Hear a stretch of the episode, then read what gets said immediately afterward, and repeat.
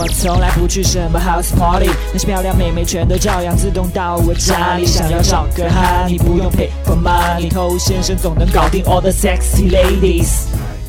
嗨，我是偷先生。今天我们这一集呢，要讲一下你去追求一个女孩子，想要去开展一段关系的时候，一个至关重要的一个心态。这个心态呢，它其实就是主导，你也可以叫它带领啊之类的。它可以这样说啊，如果没有他的话，一段关系它是不可能发展的。那对于很多经验比较缺乏的人来说，他能够去参考的一些恋爱的故事、恋爱的案例，那就是来源于影视作品嘛。那么影视作品当中的这些男女主人公，他们的这些故事剧情好像都是自然而然发生的，顺理成章发生的，但实际上呢，通通都是编剧在推动啊，他在强行带节奏，他在主导这一切。可是到了现实生活中的案例呢，你没有这个编剧，你自己又缺乏带领的意识，那么这些事情它就不会自然而然的发生。有很多人的做法是什么样的呢？他可能喜欢上了某个女生。但是也不敢主动去跟她认识，只是默默地看着她，然后猜测这个女生会不会喜欢自己，每天为这个事情烦恼。一个月、两个月下来，什么事情都没有发生。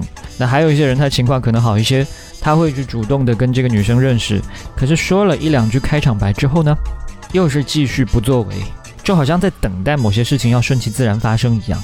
你在等待谁呀？你在等待这个女生来带领这一切吗？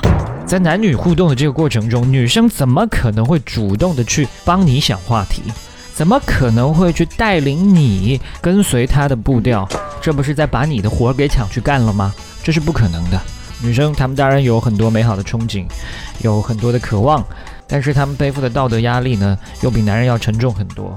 他们不希望被说三道四，不希望被批判，所以你在帮助他们，让这个事情看起来更加的自然而然。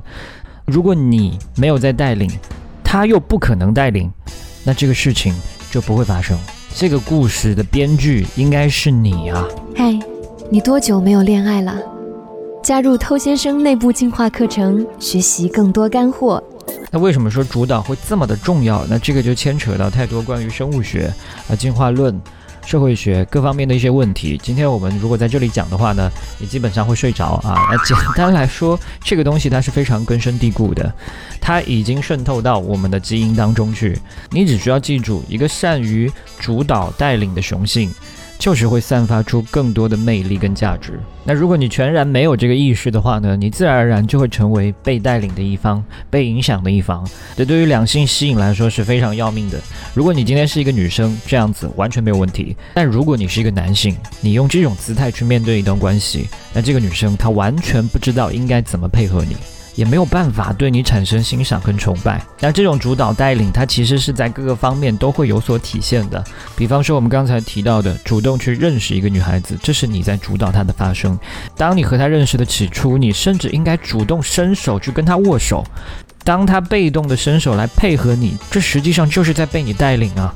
再比方说，和女生聊天的时候，你就应该主导你们的关系走向，你在主导你们的聊天话题。而不是一直围绕着妹子的话做被动的回应。再比方说出来约会，你应该去主导你们今天要去做一些什么，而不是让妹子来替你们俩做决定。即使碰到有些时候妹子她们有自己的想法，她现在特别想吃某种东西，特别想去某家店，那你就没有办法带领了吗？你就只能跟随她去吗？当然不是啊，这个也很简单呐。当她提完了她的想法。没问题，你还是可以带领的。比方说，他现在告诉你他想吃什么，或者说他想去某家店，对不对？那你这个时候不要马上屁颠儿屁颠儿的就好好好，我跟你去。你可以这样嘛，先去做一件自己想做的事。比方说，你先带他去便利店买你喜欢喝的饮料，买好之后呢，你再跟他说，走，我现在带你去吃，不就解决了吗？但如果说你没有这个主导的意识，你今天听到说女生哎她想去哪里，你很有可能呢。就你想去哪里，我就陪你去哪里啊！这两种实际上都是去了女孩子想去的地方，就做了同样的事情，但是因为你没有主导的意识，这个给对方的感受也是完全不同的。当你非常习惯凡事都去征求女生的意见，诶，你这么做好像是在对她好，在给她一些服务，在给她一些帮助，但同时她对你这个人是会失去掉男女之间的那些想法的。你都听她的了，那她该听谁的呢？不要把你本该肩负起的责任丢给了女生啊！好，我是头先生，今天我们就聊这么多。如果你喜欢我的内容的话呢，欢迎点击关注订阅，在未来第一时间收获我提供给你内容。也欢迎你把节目分享给你身边的单身狗，这是对他最大的温柔。